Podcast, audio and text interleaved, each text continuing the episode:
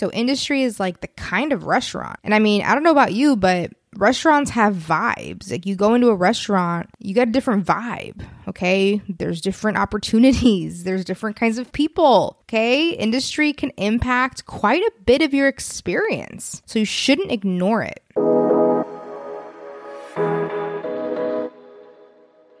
Welcome to the Early Career Moves podcast, the show that highlights remarkable BIPOC young professionals killing it on their career journeys. I'm your host, Priscilla Esquivel Bolcha, Latinx career coach, corporate consultant, daughter of immigrants, and lover of breakfast tacos. Meet me for a coffee chat every Friday as we either dive into a special guest story or I'll share my own career gems. If you're a BIPOC professional feeling lost in your career or just need a dose of inspiration, you're in the right place. Let's get started. Hey, y'all, what's up? Welcome back to the Early Career Moves podcast. We're on episode 58. We're getting so close to the end of season two, and I have decided to end the season with some solo episodes. In these last three episodes, I'll be delivering concrete strategies to further tune your exploration process for your next career move. So I'm going to start moving out of like the big picture career exploration work that I have been having you do into getting into a more targeted career exploration phase where at the end of that you can decide exactly it is what you're going to target in your next career move. So, today, what we're going to talk about is a really exciting concept that I think is just so important to understand to be able to have a really strong career change process, and that is the career triad you really need to understand the career triad before starting on your career search process. And when I say career triad, I'm referring to three aspects that are really important. Number one, industry. Number two, function. And number three, geography. In today's, you know, post COVID world, geography isn't as critical, but it is still something to evaluate as you decide what kind of career move you're trying to make. And so I'll get into that in a little bit. But basically, the career triad serves really two main roles for you. One, it's a really great framework to use to get your career exploration and research done so that you can finally decide like what it is that you're trying to target. And second, it also helps you make a really important decision around the type of career transition that you're going to try to make. The big takeaway here is that not all career transitions are created equal. There are actually four different kinds of transitions that I'm going to very quickly at the end of the episode name for you. And they involve different levels of effort and they have different timelines. So the easiest kind of transition may only take you a month versus a more challenging one may take you six months, it may take you a year, and it may even take you longer. So I'll walk you through that at the end of the episode because I do think it's important for you to go in eyes wide open, choosing your industry, function, and geography that you're trying to make and t- trying to target. And secondly, being really clear with yourself about the kind of transition that you're about to go through. Because I think a lot of job seekers get frustrated because they, A, don't know, like they don't have clarity over the career triad decisions that they're making. And they also don't understand the kind of transition that they're trying to make and what kind of effort and work it will involve to get there. All right, so let's get into it. First of all, what is the career triad? The career triad covers the three most important parts of the job that you have, and they resemble three aspects of your job that you really should think through carefully. The first one is industry. You should know which industry you want to play in for your next career move. The big question here is do you want to switch your industry or do you want to stay in the same industry that you've been in? Maybe you've never thought about what industry you're in. Maybe it's like an afterthought. Maybe this whole time you've been hyper focused on your function, which I'll get to in a second. But industry is just as important too. It is like the broader environment that you are playing in. I like to think of it as like restaurant type. Is it a fast food restaurant? Is it a bougie restaurant? Like, what is the actual restaurant type? And then your function is like the role that you play in that restaurant. Are you a chef? Are you a waiter? Are you a busboy? Are you a hostess? Are you a host? Okay, so industry is like the kind of restaurant. And I mean, I don't know about you, but restaurants have vibes. Like you go into a restaurant, you get a different vibe. Okay, there's different opportunities, there's different kinds of people. Okay, industry can impact quite a bit of your experience, so you shouldn't ignore it. Examples of industries are things like agriculture, education, fashion, entertainment. There's so many different kinds of industries. Just do a quick Google search and you'll come up with almost too many. And I really recommend that you target your research to one or two that really stick out to you. You might even want to look at the sub industry of an industry if it's too broad. So, like if you are interested in education as an industry, that's honestly probably too broad. You want to think through what are the sub industries that you're, or sub industry that you're targeting. An example would be ed tech, education tech, you know, industry higher ed, government, you know what what is the kind of industry or sub industry within education that will really help you in your career exploration? I wouldn't spend more than a week doing basic research on industries. It really should be a pretty quick decision that you can come to after doing some quick either googling or having some conversations with folks or listening to podcasts or watching youtube videos or just looking up reports I would not spend more than a week doing this research. It really should be a gut like instant attraction, almost like if you were to go on a blind date, like you should immediately feel some kind of like chemistry or spark. And it's very similar with the industry. So check in with yourself. What is the industry that you have been playing in for your career? And is that an industry that you fell in, or was it an intentional industry decision? And as you think about your next move, do you want to stay in this industry or not? Like, that's kind of like the big guiding question that I have for you. And now I want to give you some little factors to keep in mind when you're doing your research around industry. The first one we just talked about basically, genuine interest and knowledge. Is this an industry that excites you? Do you find it interesting? Could you flip through the pages of the New York Times or some other news outlet and click on articles that have to do with this industry and actually like be able to keep reading about it. Like, is this something that you find interesting? If someone were to ask you today, hey, why are you interested in this industry? Would you be able to quickly give them a couple of answers, like little bullet point answers to explain why you're interested? And if not, that's okay. You might be new to the industry, but when you do look up more information, are you captivated by what you're learning about the industry? Is there a way that you can relate it to your own personal experiences, your interests, that kind of thing? I'll give you a quick story. When I was in business school, I started off my MBA exploring the CPG consumer packaged goods space and I, you know, they asked me straight up, like some of those people at some of those companies asked me, like, why, why are you interested in this industry?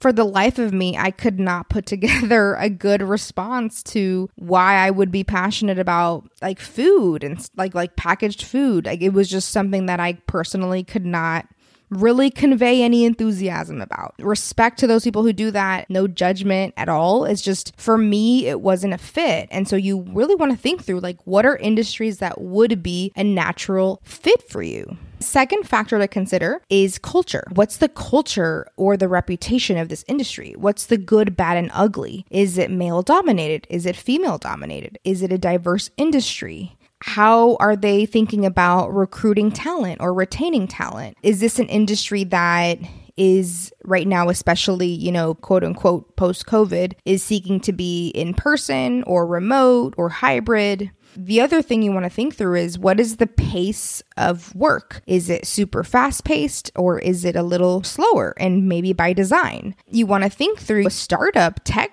organization will have a very different pace than a government agency. So, what is a culture fit for you? Try to start thinking about what is the implication for culture for the industry that you're thinking about. And is that something that you're okay with? Read through some articles, some news articles about what folks are saying about this industry. Another factor is economic security and pay. What is the job security of this industry? What happens to this industry or organizations, companies in this industry when there are serious economic issues? Do they tend to resort to layoffs quickly? Think back to the Great Recession. How did this industry bounce back? How did it not? During COVID, how did they react during COVID? Is this an industry that's growing or dying? Is this an industry where people tend to stay a long time? And if so, is it because there's a promise of a pension? And would you also be one of those people who qualified for a pension? For example, my mom and my dad actually both have pensions. My mom is a retired school teacher, my dad's a retired worker from the city of Houston, local government. I think for both of them, actually, my dad has told me the story. He never left to the private sector because of that pension promise, right? That is something that that generation had a more available to them than our generation, I would say, you know, millennials, Gen Z. We just, a lot of us don't have that hope for a pension, right? So think through what are the implications of that for this industry or for my retirement? Like, that's a greater question. Some industries are also, it's very common for them to offer unpaid internships. Politics in DC, Capitol Hill, you see that a lot. You see that in the entertainment industry. Oftentimes, that's an indication of very low compensation. Is this industry well known for paying people well or offering great benefits? You'll notice that some industries just have more cash. They're able to offer stronger benefits. Do you want to get stocks as part of your compensation? What are the kinds of organizations that offer stocks? Another factor is networking or growth. This is a little bit related to geography, but basically, to be in this industry, or to grow in this industry, do you need to live in a certain geographic area? For example, if you want to break into entertainment industry, LA tends to be a city that's hyper concentrated with those kinds of companies, organizations, people, opportunities, and are you willing to relocate there if that's something that you want to do? a lot of people find a lot of success in the job search when they finally end up moving to a city that offers a lot of opportunities in that specific industry, especially if it's an industry that's uh, highly dependent on a specific location. The last factor is your values and your ethics. Do your personal values align with this industry? And what are the organizations and companies trying to accomplish within the industry? Do your ethics align with that? You don't want to be working within an industry where, at your core, you disagree with what they're doing. Okay, that will feel very bad. that will not feel good. So be intentional about choosing an industry that is aligned with your personal values. So that covers industry. Now let's move into the second part of the triad, which is function. And function can mean two things. One, it could be the high level department that you're actually working in. An example of that is marketing, HR, legal. That's the high level umbrella function function. And then there's the actual job role function that you would have. And I think it's really important for folks to understand that these are not the same thing, these are different. And within a broader department slash function, there can be so many job roles within that broader umbrella function. So don't get those confused because I do think people get tripped up in assuming that they're the same thing. Like you might assume that a legal function only has lawyers or that HR function only refers to payroll or benefits, when really a lot of these broader umbrella functions have lots and lots of different types of roles. So I know that can be a little confusing. And actually, on the next episode, episode 59, I'm going to dive deep into specific job role function research because there is a process that I recommend following for getting under the hood of the car, which is the actual day to day job and responsibilities that you would be signing up for. But for the purpose of this career triad, I'm only covering like the high level umbrella department. It could be marketing, it could be legal. But you know, within these departments, there's so many different things you could be doing. You could be doing strategy, you could be doing analytics, you could be doing communications, you could be doing a lot of different things. So don't assume that they're the same things. Now, one thing that I think is also important to understand about large functions and how they operate is that every single company, organization, nonprofit, they're going to use their functions differently. Some of them use them in a very transactional way, some of them use them more strategically. Another way to think about them is some of them are revenue generating. So they essentially are responsible for driving the majority of revenue or results. And then other functions might be more support functions to that revenue generating function. Let's say sales might be a function that drives a lot of the revenue for the business. Legal and HR might be functions that are simply supporting internal customers. Another way to think about it is who are the customers of the specific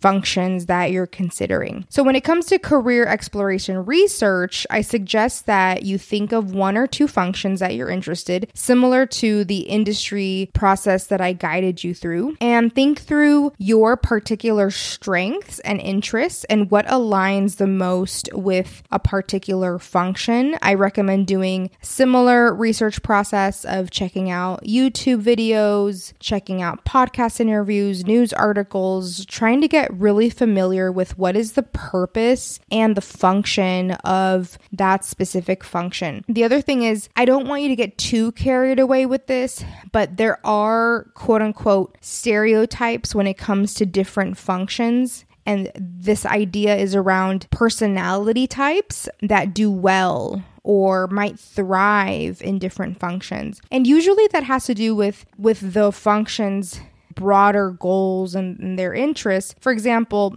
legal is very concerned with risk and and assessing risk, avoiding risk. If you're someone who also enjoys doing that in your personal life, then you might be a good fit for a function where that is their primary function. If you love writing, you know, what is a function where writing is highly valued? Perhaps it's in marketing. So try to start to connect the dots between your strengths, your interests, your skill sets to think about what are some functions that you might thrive in. Also, your values, like what are the things that you care about. I'm someone who I'm a people centered person. I love people. I'm always going to be in some way in a, the talent people function in some way or another. And that's what I do in my consulting careers. I do human capital consulting, which is all about the people side of the business. It's it's to me the most interesting and the most fascinating and aligns really well with my strengths. Okay, the last piece of the career triad is geography. You know, we are living in a world where there's a lot of remote opportunities, there's a lot more remote jobs. And if you are looking for only remote opportunities, then feel free to ignore this part. But there are still lots of industries and, and organizations that are concentrated in specific geographic areas, and they do want their workers to work in specific geographic areas. And so you need to understand if what you're targeting will require either of those things. A lot of my friends, for example, from business school ended up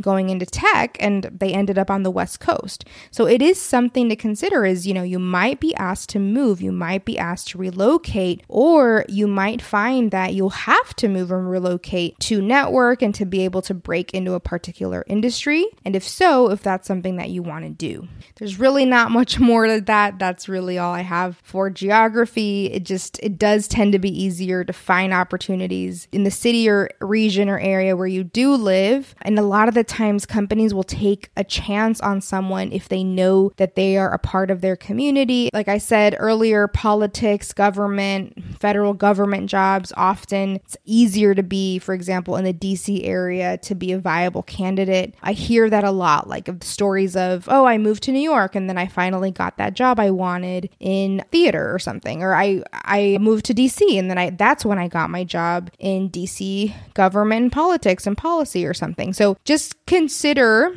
for the move that you're trying to make, like what is the role of, of the geography and how does that impact you? All right, so in terms of types of career transitions, it's really important that after you do all of this research, think through the career triad, that you get clear on what are you trying to change within the career triad when it comes to your career move? Are you trying to change industries? Are you trying to change your function? Are you trying to change, even within the broader function, your specific role? Or are you trying to change geography? Might your career move require a geography change? Okay. I know those are some big questions. And as you might anticipate, you know what's really hard to do? All of the above, or even more than one. Okay. And this has a direct impact on how long it will take for you to make your career move and how much effort will be involved for you to be able to make the career change. The easiest career change is the career change where you stay in the same industry industry, you stay in the same function, you stay in the same role function, and maybe you don't switch geography. The only thing you change is just your employer and just your company. If that's you, you don't need a career coach. Like, you're good. You are probably already naturally attracting recruiters who want to talk to you. And most of the time, when recruiters are reaching out to you already on LinkedIn, for example, it's because they're asking you to consider a new company. It's not necessarily a new job role function. You might see industry, but it'll typically be in the same job role function. So, just that's just, just to be really honest with y'all, like, that is the easiest career change to make